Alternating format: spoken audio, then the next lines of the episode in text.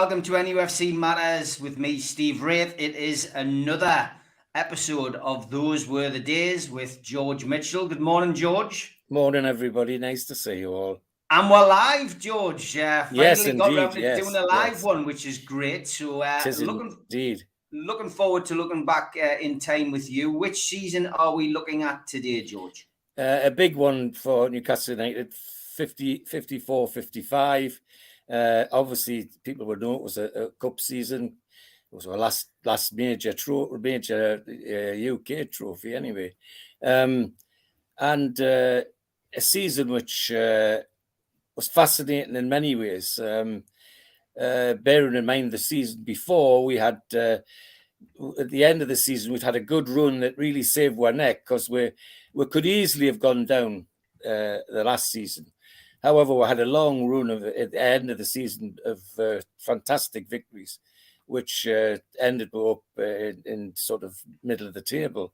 Um, and uh, but I keep, I keep saying to people uh, when I do this, remember this is Newcastle United. Nothing, nothing's ever straightforward when it's Newcastle United. And we start this season with um, uh, clearly trouble filtering out in, in the press, in the in the bo- in the dressing room, uh, arguments between people like Frank Brennan and Stan Seymour and and one or two others.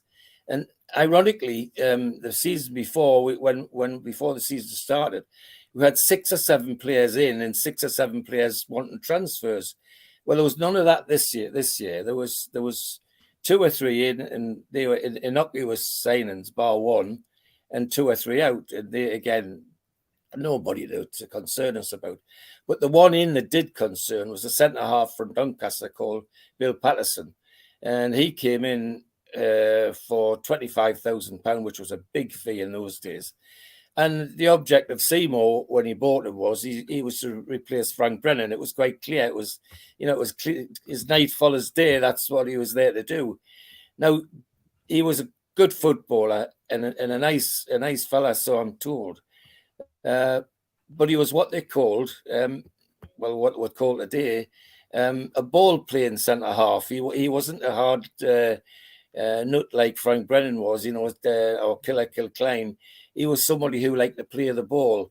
Now that that goes well down with people these days. You know, you, you get the ones at Manchester City who who play the ball out and all the rest of it. Um, and we've we've had our own and and, and with the entertainers and that sort of thing. But in this particular era, um, they weren't necessarily appreciated. And I think Bill Patterson had a, quite a difficult time with the crowd, apart from anything else. Anyway, we we set off in in uh 1954 55 there's a couple of pictures i want to show before we start talking about the matches um can you put the first one up steve a, that that one uh, the season before um we we played wigan in the in the cup who were a non-league team then Uh, and that's the replay at wigan where where we beat, beat them and we actually got through it's the background i want you to look at look at the framework of a new stand in the background now, the new framework of the stands there, and beneath, that's the Newcastle supporters underneath all that steelwork, you know. Hmm. that, that wouldn't be allowed today, you know. They wouldn't let you anywhere near. But the importance of the steelwork was is that Wigan so, made so much out of that cup run that year, uh, and they knew how much they were going to get from us. I mean, a 60,000 crowd there, half of the cash was theirs. And then the replay, we give them the biggest crowd they'd ever had in the replay. Half of that cash was theirs. So they had enough money to build a new stand.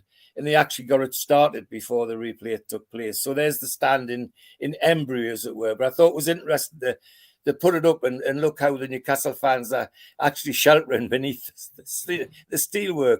Um, it, it just beggars belief that they would let them do that. But anyway, um, that's the first one. And the next one, I think, is, is a picture of, uh, of, uh, of the city coat of arms. Now, for people that don't realize, that's the badge we used to wear when we went to Wembley. That's what used to go on our shirt. Or any special games, we used to wear the city's coat of arms. And that's how it was until 1974 when somebody in the city council got sniffy and said, Have you got permission to wear that on your shirt?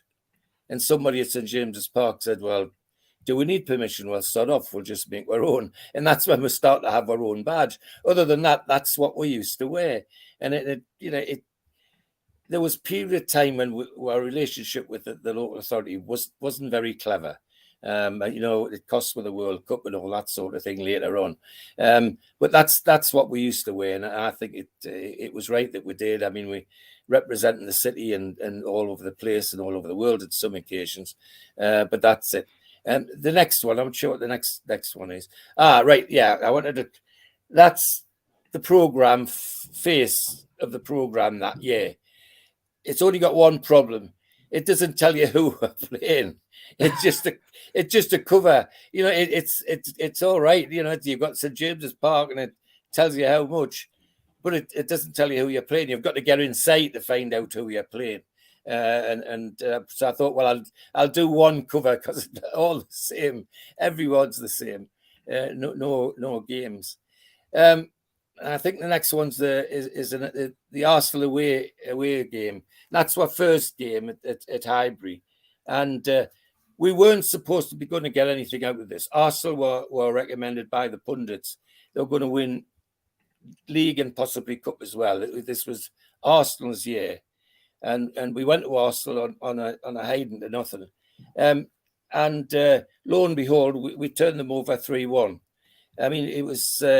It was just uh, unexpected. But uh, Doug Lishman, the Arsenal uh, Scottish winger, scored the first goal, and then in the second half, uh, two from Bobby Mitchell one from Reg Davies. Bobby Mitchell tore them apart. Apparently, I obviously I wasn't there, but one one or two members of my family were, and they said it was is Bobby Mitchell's game. He he just tore Arsenal apart.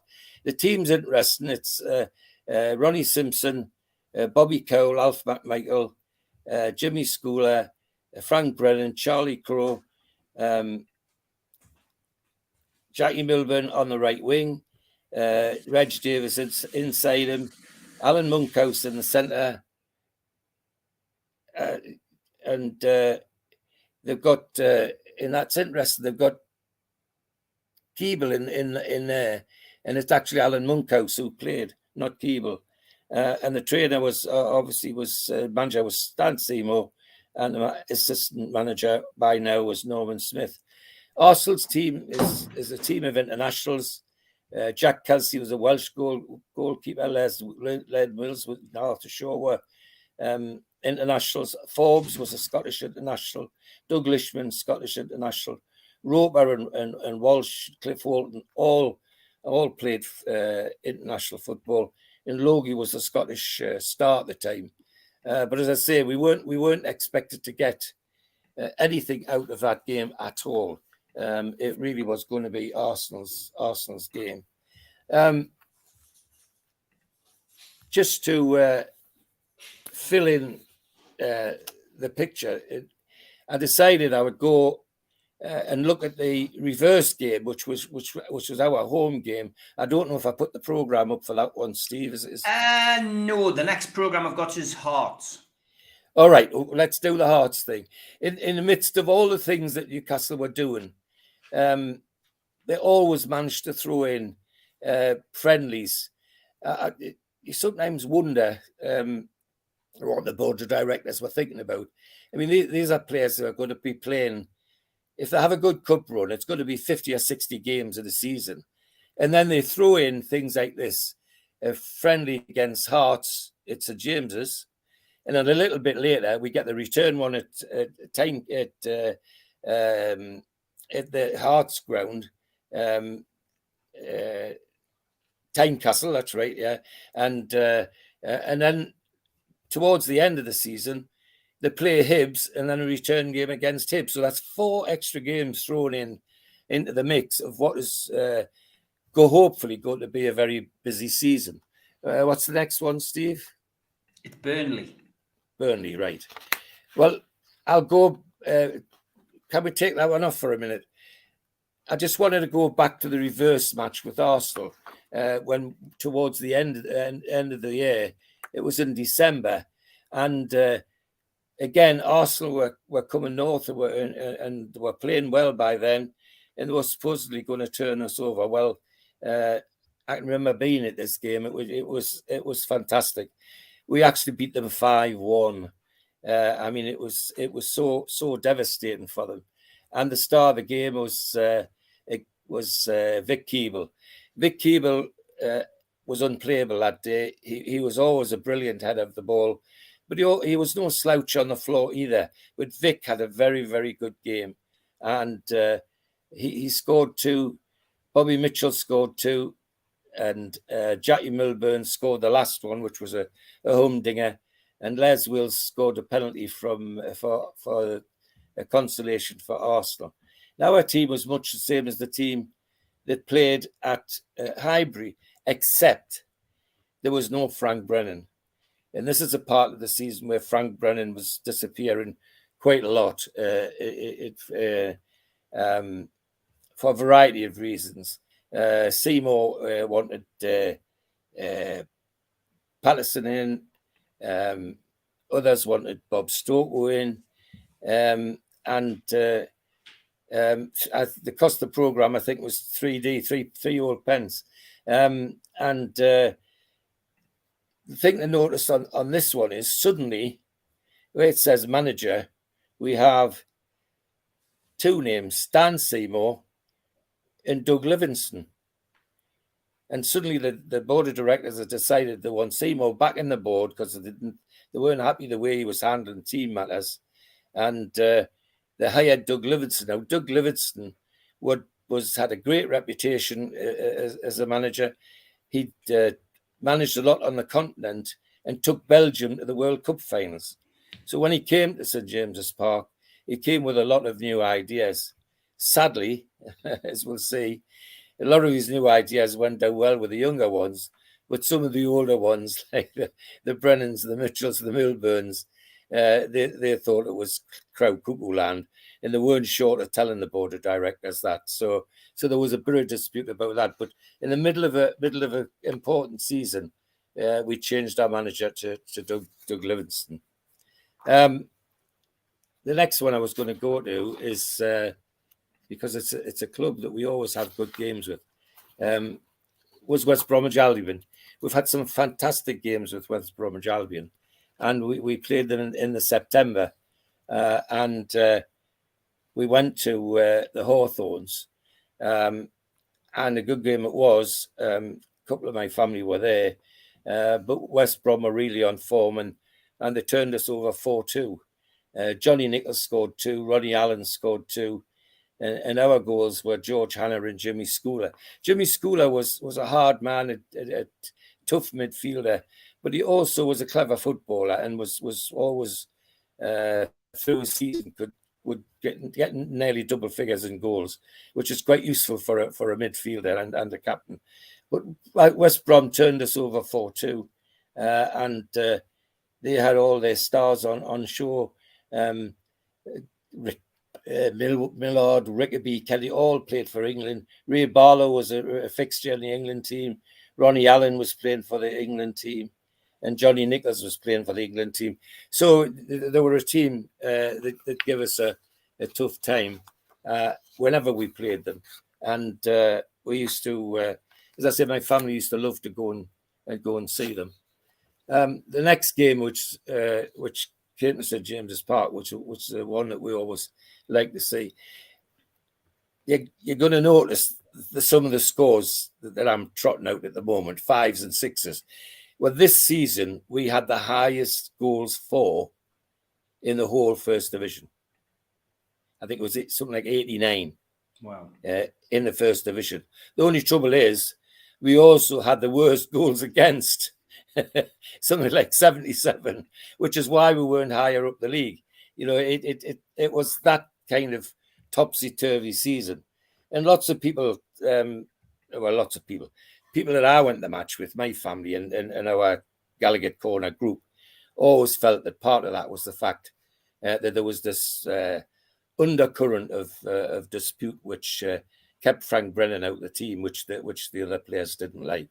Um, anyway, we played Aston Villa, and we beat Villa five three. Um, Len White hat trick. That day was Len White's day. He was unplayable, and, interesting. Um, you and I've talked about this before. Is is that in that team that day, Len White was the centre forward. Jackie Milburn was on the team, but he was happy to be outside right. He's on the right wing, and and you know there's there's some players now, well, and we've had some in the past like Kieran Dyer who wouldn't switch like that as, as easy as that. Where you've got you had uh, uh, Jackie Milburn was just as happy to play in any right across the front five actually, but he was happy to be in. And this day was Len White's day. He just unplayable. Uh, Jackie Milburn got uh, uh, got the, th- the fourth goal, and the f- fifth goal was again was Len White. Four goals in in a in a match. Uh, our team was fairly predictable. Ronnie Simpson, Bobby Cowell, Alf McMichael, uh, Jimmy Scoular, Bob at centre half this time, centre back, uh, Charlie Crowe, um, uh, Jackie Milburn, Ivor Broadis, who who featured quite a lot in in, in the league games, but uh, for some reason, when it came to the cup, he, he, he kind of disappeared. Len White, George Hannah, and Bobby Mitchell. And uh, again, uh, Villa had uh, um, Danny Blanchflower, um, Stanley, and Frank Moss, all uh, great players. And Colin Gibson, who they took, they took from us when they, they took our manager, George Martin, a couple of seasons beforehand. He was still playing for them and still a Welsh international and uh, Tommy Thompson, who at one stage had actually played played for us as well. So that was that was a good game, and I remember it uh, quite vividly. But it was it was Len White's match, there's no doubt about that. Um, I think now we're coming to Burnley, Steve. Okay, I'll get the program up. That's it. Um, the other one I was thing I wanted to watch was or not on this one. Sometimes at the bottom where it says next to all matches. And sometimes it used to put half time entertainment. In those days, we used to get things like uh, the Coldstream Guards or the Royal Marines or or the Northumberland Fusiliers band come and entertain at half time. And that, that was always great. It was it was always something I used to look forward to. I'm not sure how they would react to the things that we do now. You know, the the kicking the ball into the bins and all the rest of it. Um, but it, it, they were all things that were uh, part of going to the match on a Saturday. what was happening at half time was was always special. Burnley was always special because um, it was uh, against a team that was always littered with people from the northeast. And in this one, um, we beat them 2 1. Jackie Milburn, Bobby Mitchell scored the goals. Uh, our team was, uh, as I said, uh, the last time, same team as was in the previous with Ivor Broadis in the team and uh, and Jackie Milburn playing on the right wing and Len White up the middle. Um, but in the Burnley team, Colin McDonald was uh, was a local lad from from from seeing see him. Um, uh, Tommy Cummins was from Ashington. Les Shannon was from uh, from from uh, Bedlington. Um, Roy Stevenson was was was from Durham, and they were all uh, uh, lads who, who who were well known locally. 47,300 crowd. Uh, and their manager at the time was was Alan Brown, who was to play a significant part in a, a, team not far away from us, and indeed play a significant, well, not a significant part, but a, small part in my football life later on. Um, uh, but they, they, were always a good footballing team. In fact, uh, not long from them, they, they were to become the the, the, the champions. Um, I've gone to the return match, which was in the January, uh, because uh, uh, we we got another win out of that, and it was uh, in the December in the January second of January, and the teams are vir- virtually identical. The only difference is uh, Burnley had a uh, that captain back in, in the team, Jimmy Adamson, who was another Ashington lad playing in the team, and in at centre forward they had um, a lad called Bill Holden. Bill Holden was an England became an England centre forward and uh, I laugh now at the way transfer negotiations go on. I remember going to a derby match at St James's about this time or just after this time. And the teams came out. And when Sunderland came out, you could hear the, the, the buzz of the crowd saying, Who's that? Who's that? Who's that?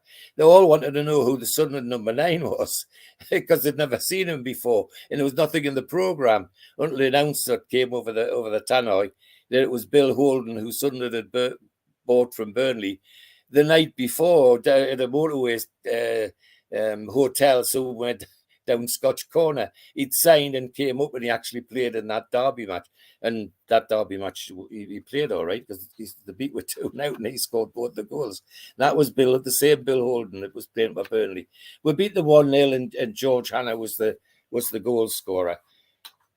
The other thing about this season is, is that, and I'll talk about more in detail at the end, is you'll see how various names like Hannah and Davies and others keep popping up with odd goals, uh, important goals. Um, and uh, um, you know, it it uh, it adds so much to the team if the weight taken off the main strikers. You know, and we relied heavily on on Jackie Milburn. There's no doubt about that.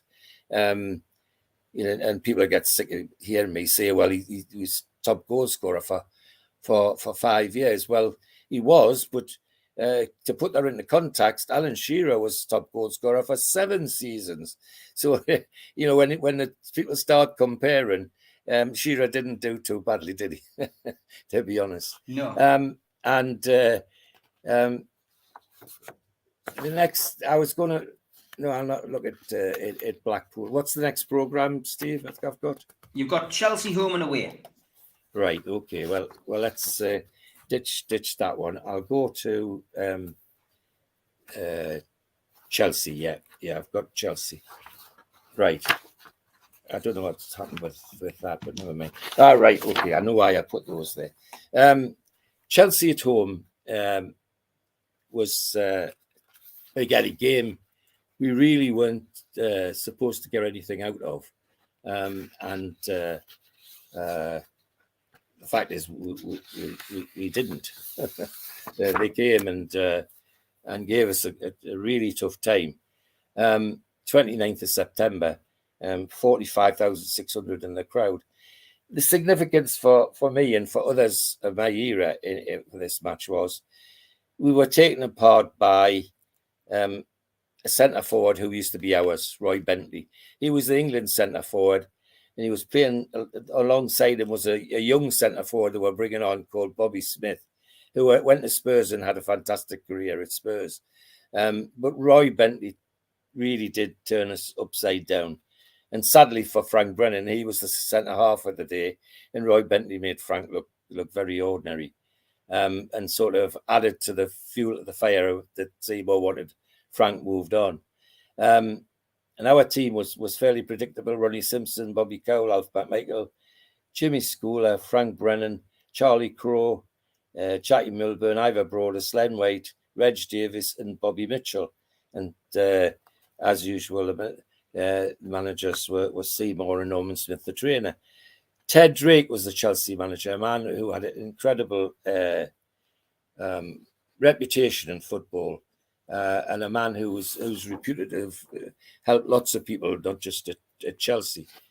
So then we come to the return game. I think if I got the return game on on the on the Steve, that's it. Yeah.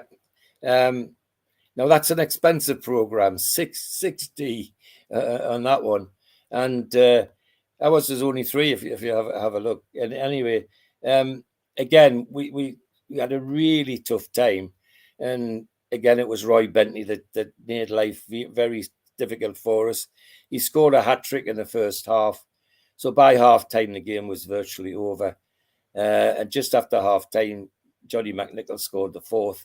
And then suddenly we woke up and two goals from Vic Keeble uh, and, and, a cracker from Jackie Milburn towards the end. Uh, and uh, it became 4 3. The last 10 minutes was was exciting, but uh, um, we couldn't get the equaliser, but Chelsea were well worth, worthy of the uh, of the victory. And again, we're, we're back to, to the situation where our manager, of course, now was Doug Livingston, this, this new guy who's uh, come in from managing Belgium uh, and, and causing all sorts of uh, uh problems in the dressing room because the older players uh, as I say, didn't didn't particularly like his his modern ideas. Um, what's the next one I've got, Steve? It's Tottenham. Tottenham, right? Um, uh, right. Okay. I'll. Uh, Have you got it, George? I'll go to the ad break No. while you sort your paperwork go on, out. go on. Uh, Okay, yeah, big okay. shout out as always uh, to the lads at Spider Miner, the only cryptocurrency miner that can mine five different cryptocurrencies at the same time whilst using virtually no energy and it's VPN protected. Buy yours now at www.miner.spidervpn.org. Thanks also to Scott and the lads at Skips and Bins, telephone 0800 25 45 25 3, email inquiries at skipsandbins.com, website www.skipsandbins.com. Easy contract free and pay as you go waste collection. Thanks to L&G Family Funeral Directors, 01913897245, and a Garden of Healing Dispensary, CBD hemp and cannabinoid specialists, www.thegohd.com. Thanks to qtechshop.co.uk, the makers of pool tables and snooker tables in Wolves and Newcastle, and the guys who run our website, nufcmatters.com. And thanks to ClearKey, meet the new game over screen. Drop into a ClearRun device near you, available on Apple Store, Google Play, and ClearRun.game. Thanks to Media Arts for all the help with the video side of things. And if you want to subscribe, hit the Newcastle Legends logo in the bottom right hand corner and you can subscribe for free. Hit the thumb up to like the video, click share to share to your social media, and drop into the comments box to speak to like minded Newcastle fans. Don't forget, we are available as a podcast as well. Goes up 24 hours after the YouTube broadcast is finished. We're available on iTunes, Spotify, Podbean, and the rest. And if you want to become a member, hit the join button under the video. It's quite cheap to do that. Or you can drop into the chat and pay a donation using the dollar sign. Or you can become a, slightly more expensive member of the cult by putting your smartphone over the uh, QR code, which takes you to the membership pack. What do you get for your membership? Well, you get a cup, you get a pen, you get a scarf, and a membership card and entry into the monthly draw. If you'd just like a car sticker, well, they're free. Uh, simply subscribe to the channel and then email john at nufcmatters.com and he will post you one out. Matchday Bucket, what's that all about? Well, it's with our way of supporting the food bank. NUFC fans, foodbank.co.uk is where you can make a donation 365 days of the year. Uh, please do so as uh, there are no home games at present. Uh, every penny is vital. Don't forget the Alan Shearer Ball. Uh, we have another one signed by Alan at the 260 dinner back in April. Uh, we are doing a raffle, 299 a ticket, limited to 99 tickets. Enter now at nufcmatters.com and you have a chance of winning a signed Alan Shearer ball. Really, really nice those as well. If uh, that's not your um, not your bag, then potentially get yourself a, a cup and a signed box and T-shirt. It's a mug gift pack, also signed by Alan Shearer. You can get them on the website nufcmatters.com. They are fifty pound each. Don't forget as well, Tyson Fury is visiting Newcastle uh, seventh of July. Get your tickets now uh, from www.goldstarpromotions www.co.uk. It's a UK tour. It's part one of a UK tour. Uh, if you get yourself onto the website, all the details are there about where Tyson will be coming to. So, George, back to you, mate. And the, that how do you put that Tottenham on in just to illustrate um, uh, the sort of goal scoring that was going on? The, the score was four four, and it was one of those games with uh, that uh, you know drive the home fans mad. We, we we get in front, then we get pegged back, then we get pegged back again, then we we, we draw, then we go ahead, think well that's it, then Tottenham equalise. Um, and then uh, same thing happens again, and we end end up four four.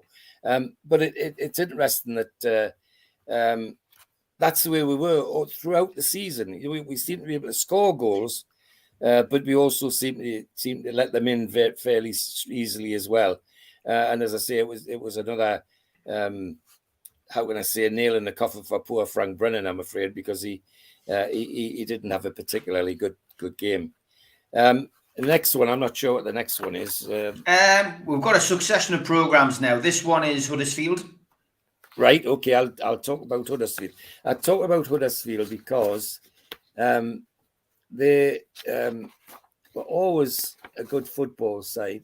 That's it. I've got the got the two, um, and the reason is um, they had oh they always round thereabouts when it came to championship time. Uh, but unfortunately, this particular season they were they were well well down the league, but still playing quite well, and still had some great great players in the team. I mean, the the, the, the right back Staniforth was uh, um, was the England right back for quite a long time. Um, he, didn't enjoy playing against Bobby Mitchell, mind, uh, and and he uh, um, uh, he didn't uh, particularly enjoy this game against Bobby Mitchell. Um, but it was uh, for us, it was uh, Bill Curry, a young and and player who came on instead of Ivor Broadis. It's got Ivor Broadis there, but actually it was young Bill Curry that came on. And um, the interesting thing about that, from our point of view, is that um, with with Bill Curry on, who was really a centre forward, you had White, you had Curry, you had Keeble, and you had Milburn, all centre forwards playing across of our forward line. So you know, it it it was it was just crazy uh, in, in, some ways, but fascinating to watch because uh, they all just knuckled down and, and did what, what what was needed to be done. It was a two-two draw. Um, as I say, Staniforth was was good for them. And look at who was at number four, of course, for Huddersfield, but none other than a man called Bill McGarry, who we were to get to know even better it is later because he, he became our manager. So um, that was a 2 2 draw. And, and, thanks to Bill Curry and Len White uh, at half time with 2 up. Uh, but we give it away towards the end, and, and you start to see why we, we, we, we conceded so many goals. And I, I did the AOA game, which is uh, 16th of April. I think that's the next one I've got. No, next uh, next one up is Portsmouth then Man City. Right. Okay. Um, well, I've got. Uh, no, I haven't got Portsmouth ready. Um, oh, I've got Man City though. Can I go to Man City? Yeah, go for it. Yeah. Yeah. Um, again, always good games against Manchester City, uh, and uh, this one was. Uh, um, oh, this was what this was what Christmas uh, game. One game at St James's on 27, 20, 25th at Maine Road, and then on the 27th at St James's Park. Now that was the FA's idea of not the fans not having to travel too far. Well, I, I reckon Newcastle to Manchester on a Christmas Christmas Eve, Christmas Day is uh, is, is a long way to travel, but never mind. Um, on the Christmas day at uh, Maine Road, we we got turned over three one, um, and uh, Vic Keeble scored our um, consolation goal. Uh, but the Manchester City team was uh, uh, Bert Trautmann, the goalkeeper. Well, Roy Little, Dave Hune was was their centre back. Roy Paul, the captain. Uh, Ken Barnes, Joe Hayes, Joe Hart, Roy Clark, and infamously, Don Revie was in that team, uh, but they beat us 3 1. In the return game on the 27th, on Monday the 27th at St James's Park, we, we, we reversed it 2 0. And the 2 0 was uh, two goals from Bobby Mitchell. He scored a penalty and, and then scored the second goal just after half time. And uh, the team, our team was again very predictable. Uh, Simpson, Cowell, Batty instead of McMichael at left back.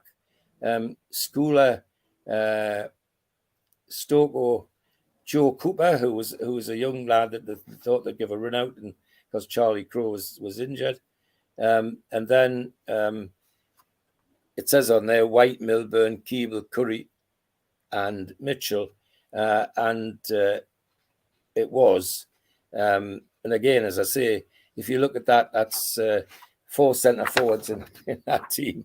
In that team, uh, but we beat them two 0 and it was it was a good game with nearly fifty three thousand at the game. That's the other thing. The attendances were very good this season because the um, the games were, were at the very least um, interesting, uh, to put it mildly. Um, it's uh, the other one I was going to talk about. Have I got a one for Sheffield United there? Uh, next up's Plymouth.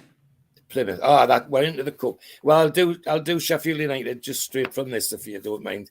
Okay. Um, on the first of January, the New Year's Day game. Yeah, that was that was it.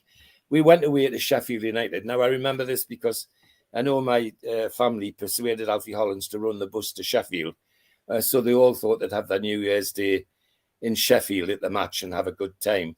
The only trouble is they haven't banked on Sheffield United uh, turning over six two, six two. My God, you know, it, it, they, they came home abs- absolutely shell shocked, and uh, Sheffield's famous player um, Jimmy Hagan scored a hat trick, uh, and so on. Bobby Mitchell and uh, Vic Keeble got our consolation goals, but they just uh, tore us to shreds, and we, we just weren't at the game. Uh, but my uh, family was saying, well, they tried an experiment with young Joe Cooper in instead of uh, instead of Charlie Crowe again, and unfortunately, he was direct opposite to Jimmy Hagan, and Jimmy Hagan just gave the young lad a terrible time. But you can see how with the results like that, how we were mounting up the goals against column uh, as well as the goals for col- column. Um, and now we're, we're, we're shifting into uh, into the uh, into the cup cup uh, programs. Let's start with Plymouth. Plymouth was the third round, and uh, it was uh, an entertaining game. Again, some of my family and, and their friends decided to persuade Alfie, Hollands to get his bus out and go to Plymouth, which in those days was a hell of a trip. I mean, there were no motorways, very little, little major roads, let alone motorways. Um, so they set off in the middle of the night to get to Plymouth for for, for this uh, this uh, cup match, but they were well rewarded with uh, a six-one win. It was a goal fest for for Milburn, White, and Mitchell, two two apiece. Uh, just uh, Plymouth got a consolation, but we actually on absolutely on song. Now it's interesting. I, I, I listened to your excellent Three Amigos last night and what the lads were saying about uh, rivals and, how, how we've got teams which are we consider rivals. Well, can I add another, uh, not a rival, but a team which we seem to have a good relationship, even in those days at Plymouth Argyle.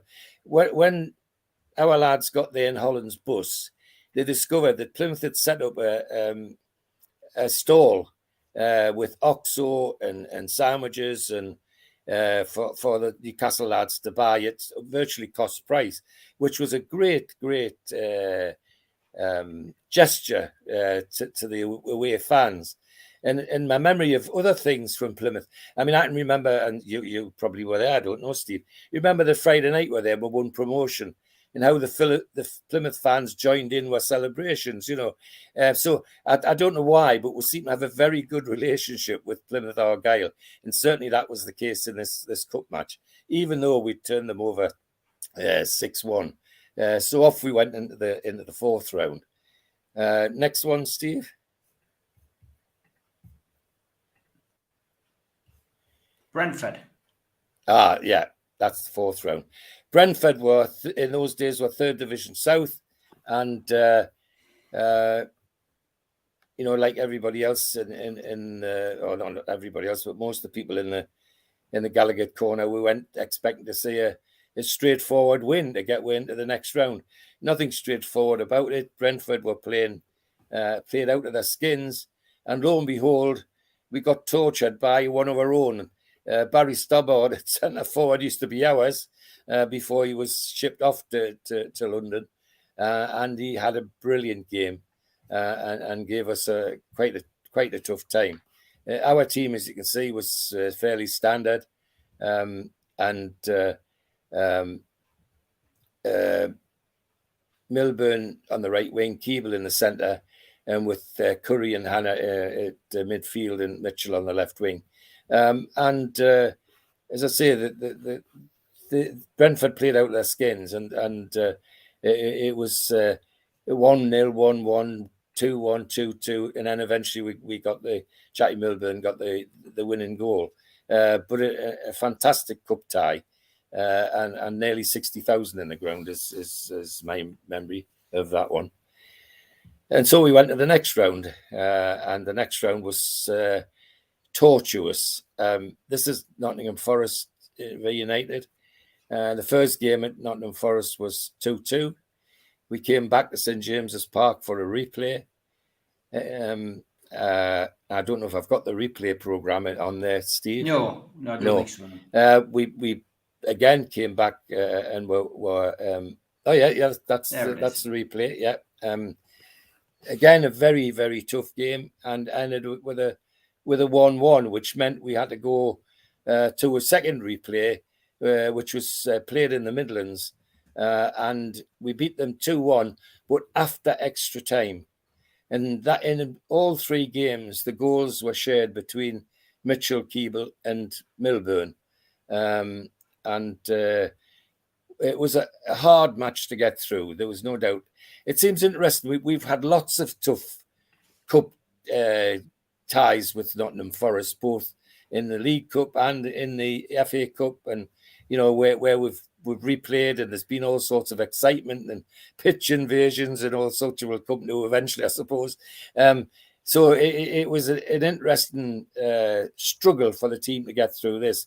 And of course, we're racking up the games. I mean, this this is on the back of a 50 game season. You know, we're, we're, we're pushing these games. So, um, so we get through Nottingham Forest and, and we move on to, I think it's Huddersfield Town next, uh, Steve.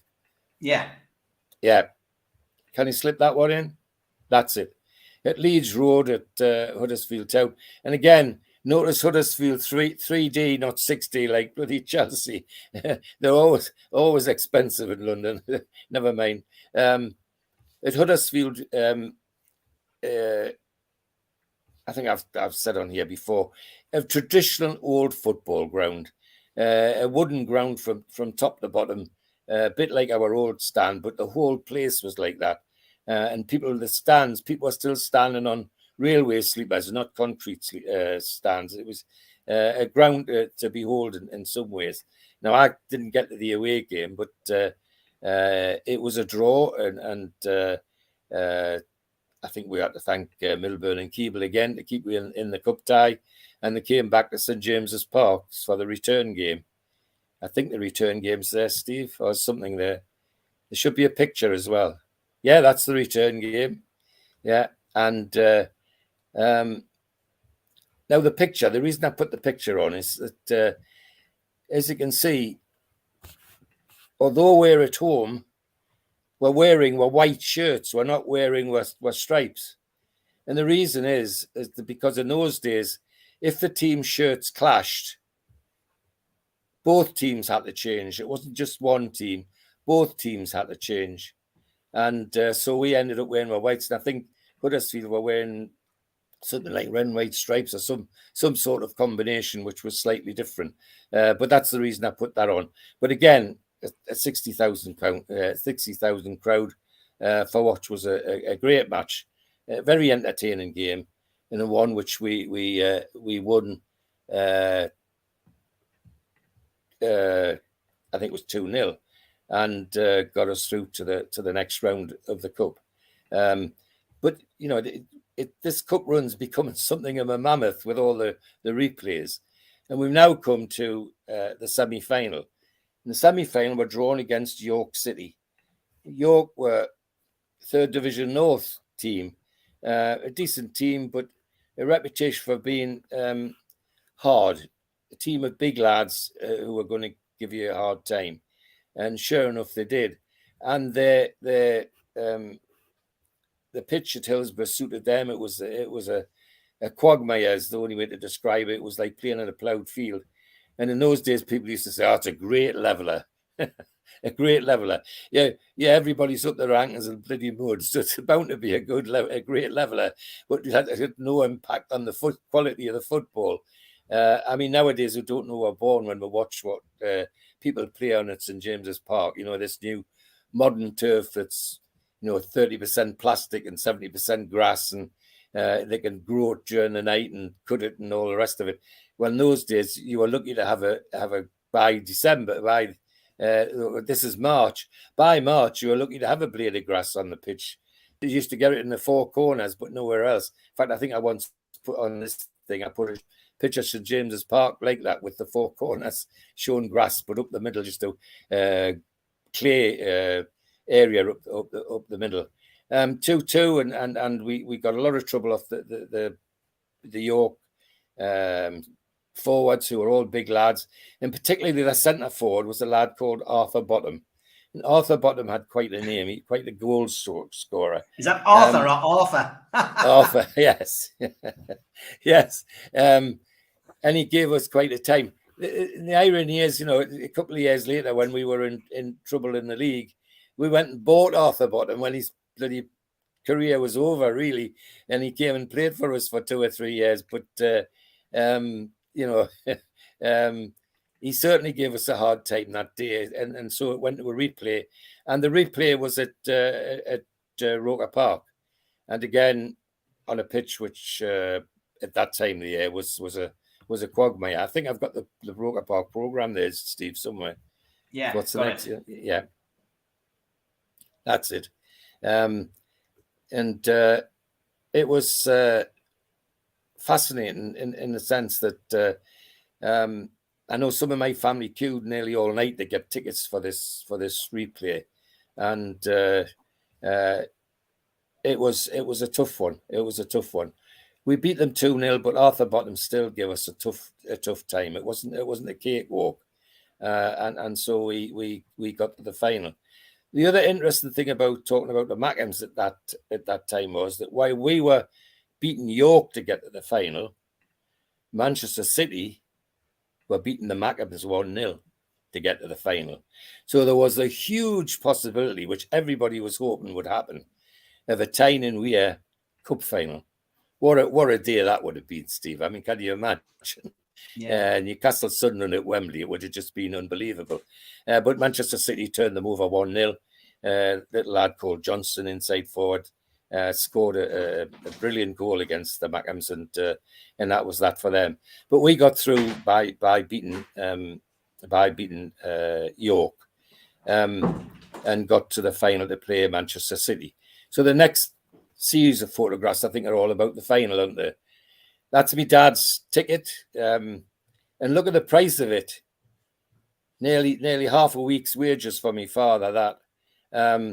And uh, you know, we had, had to have a bit of a whip round at home for him to get his ticket, never mind go to the match. Uh, but he got it from the same place.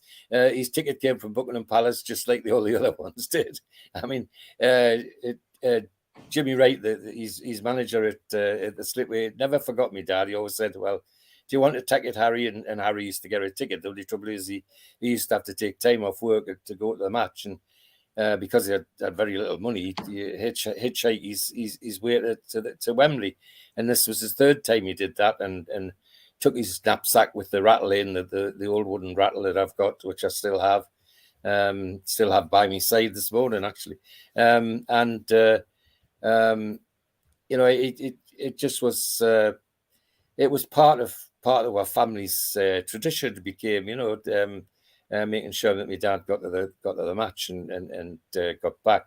Um, that's the front of the of the official program.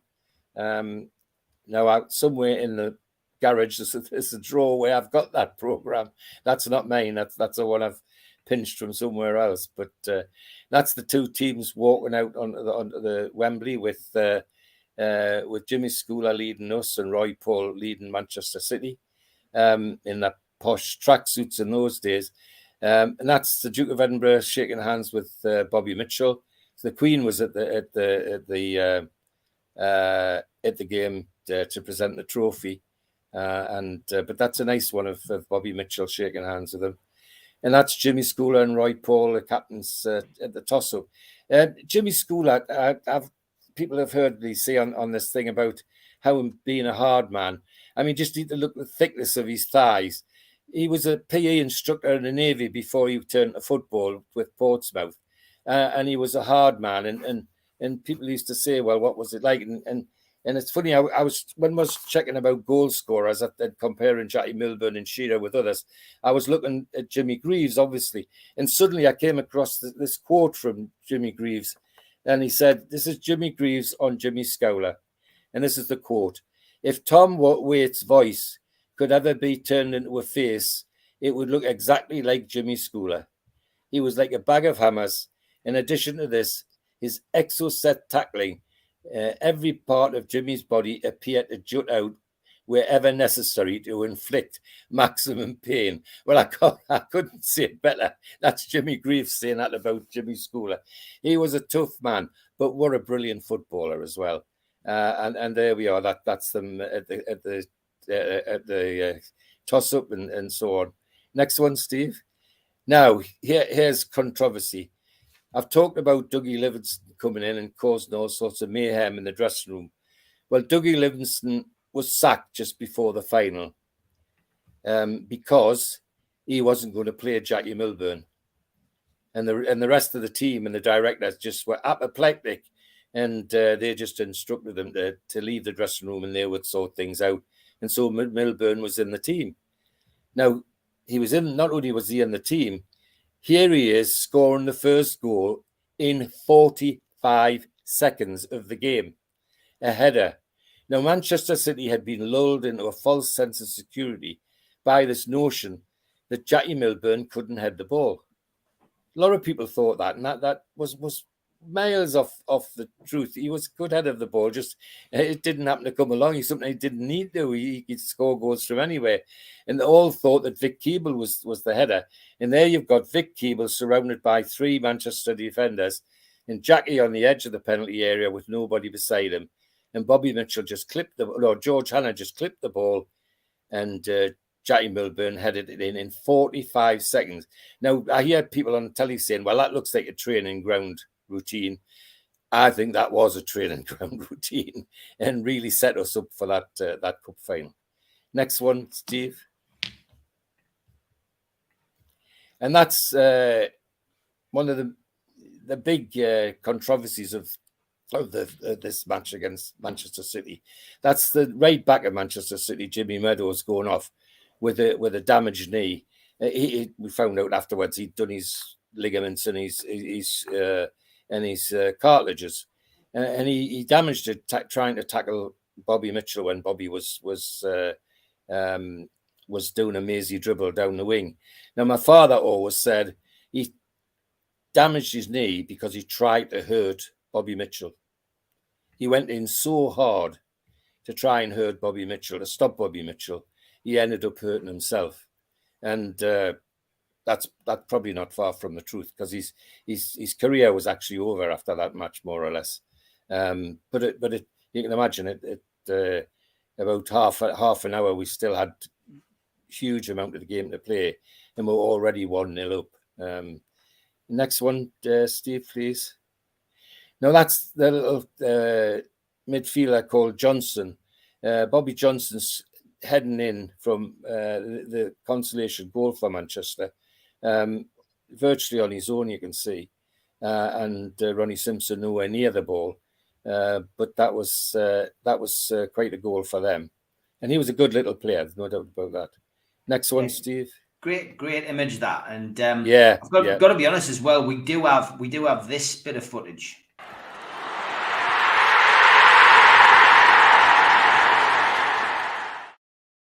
45 seconds. I mean, that was Milburn's actual yeah. goal. So anyone, who, and, it's quite quick. So I'll play it again.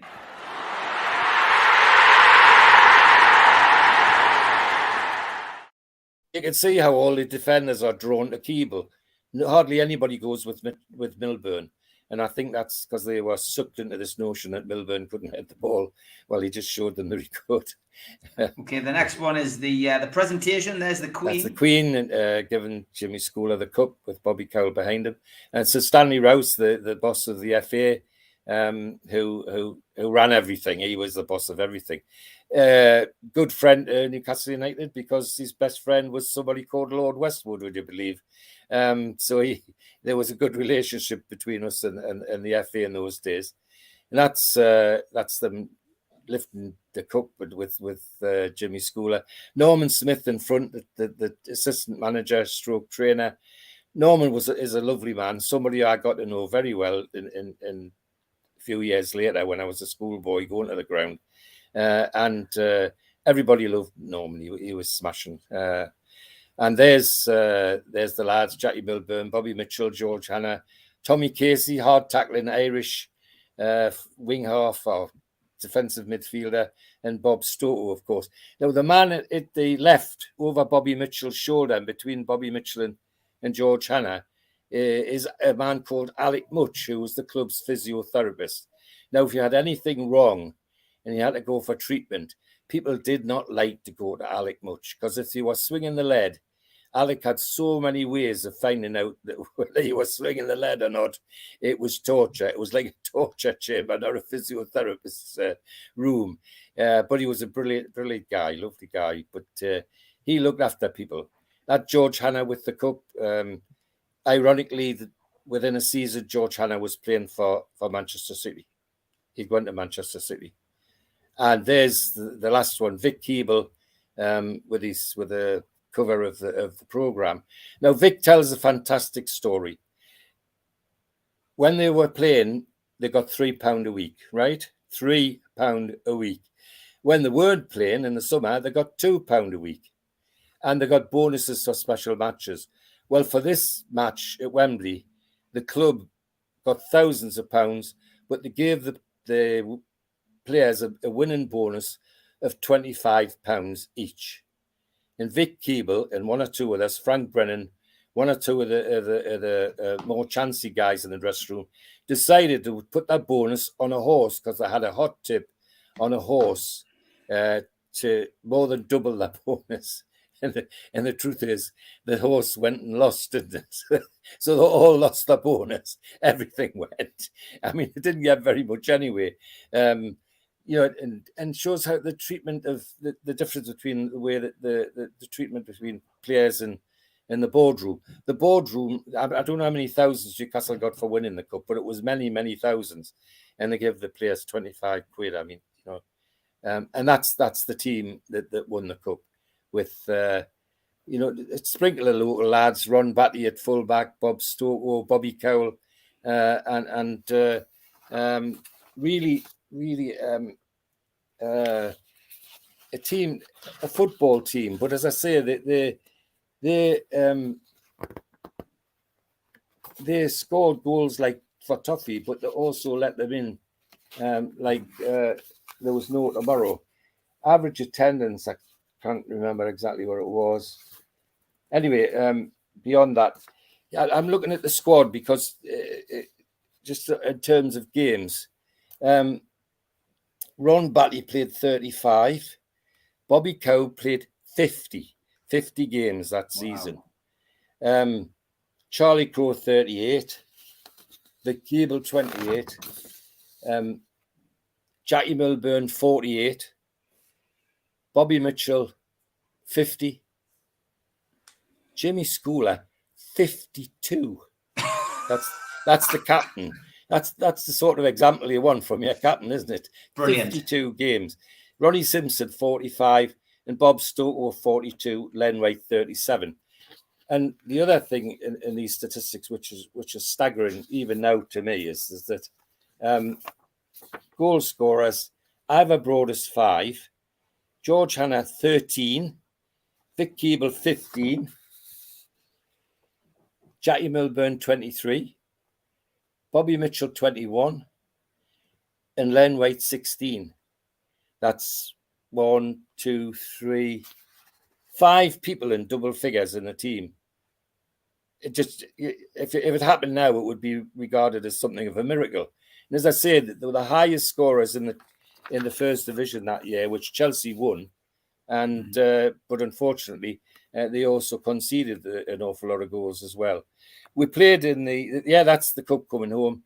And I'll repeat what I've said of the other uh, pictures like this I've had with the other cup wins. Everywhere from the central station up to St James's Park was like that, packed. The ground was packed. And I, I when I see um, uh, people talking about oh how big the crowd Liverpool were for that for the cup win and all this sort of thing, it, we would marmalise that if it ever happened again up here. You, you, just wouldn't get moved for a long time.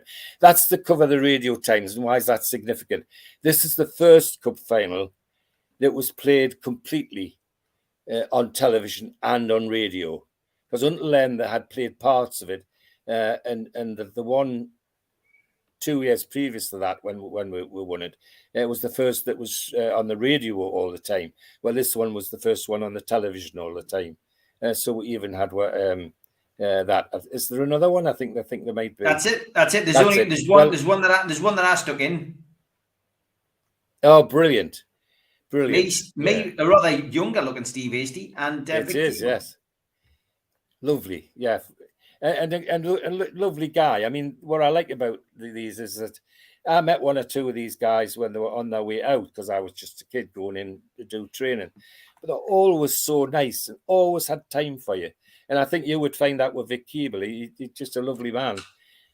He couple of uh, we've got, we've got a couple of questions. We've got a couple of questions. Sorry. Michael Wallace. Michael Wallace says, uh, "Would you like to see a statue of Joe Harvey outside the ground, and also move the Jackie Milburn one back outside St James's?" Ah, good one.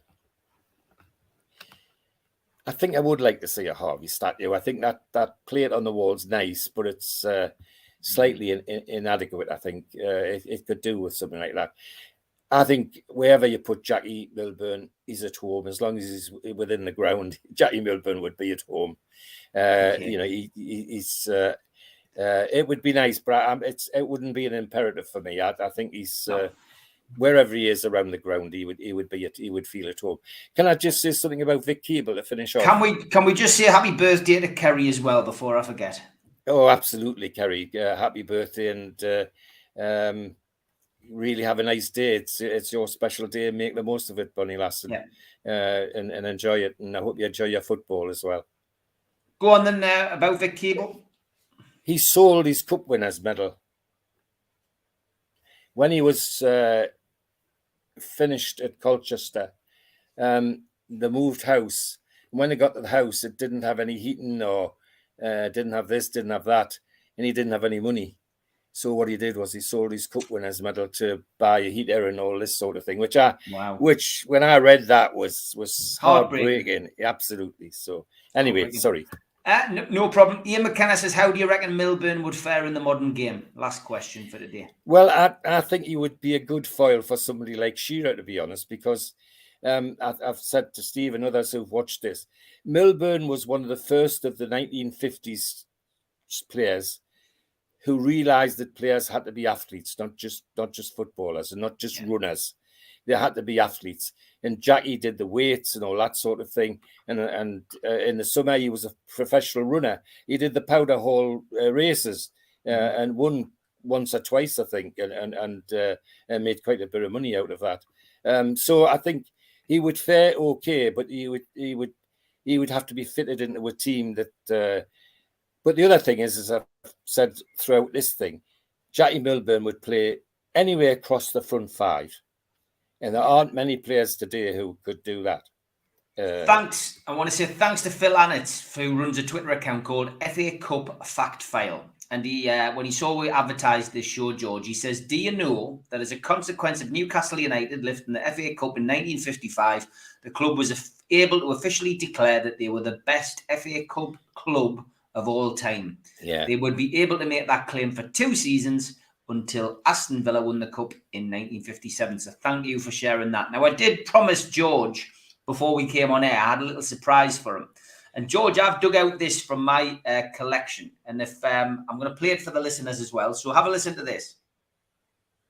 Ladies and gentlemen, I am a Newcastle United supporter, and I'd like you to listen now to the members of the team, which I hope will bring back the cup to Tyneside for the third time.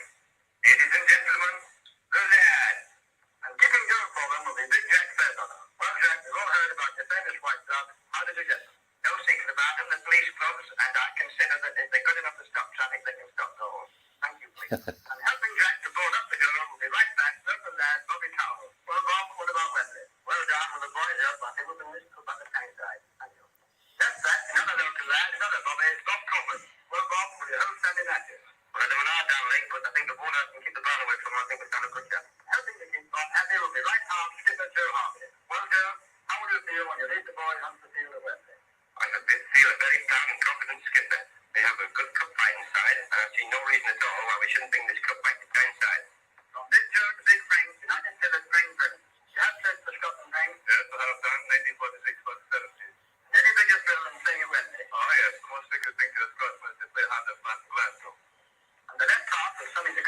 Charlie Crowe. Well, Charlie, how about holding Stanley Matthews? Well, Dan, there's nobody ever really has Stanley Matthews. The only thing we can hope for is to keep him reasonably quiet while the rest of the forwards go on the floor to win the match. Uh, While Charlie's looking after Blackpool's right winger, let's hear what United right winger Tommy Walker's going to do.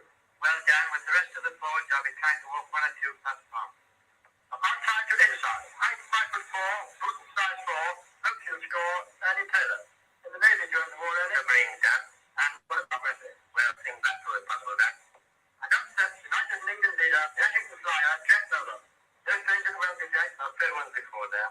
And what about Cup Final Day? I think we'll win, not only for our own sake, but for the sake of all the supporters on time's sake.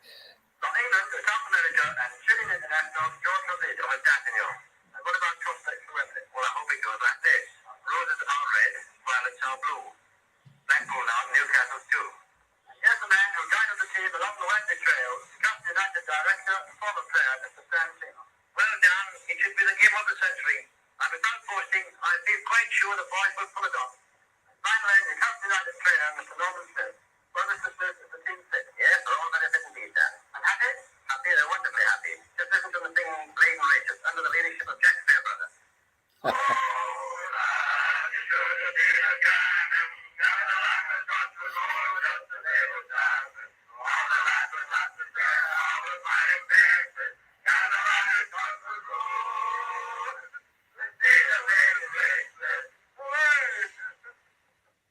How good was that? That was great, Steve. Absolutely fantastic. What a bit- joy. A bit of history, a bit of history. Yeah. Then great to hear And- the lads. and and so prophetic uh, uh, uh, some of the things they said. You know, Charlie Crowe said about keeping Stanley Matthews quiet. That's exactly what they did. That's exactly what they did. Well, it's a pleasure as always, George, to share the screen with you. I don't get a chance to see a great deal on this one. I'm just the man who puts the photographs up. But Oh, thanks yeah. for doing your homework. I know it's much appreciated, George, and we'll look forward to catching up with you next week. Take care, mate. Thanks, Steve. Good to see you. Bye bye, everybody. Thank you for watching. Do appreciate it.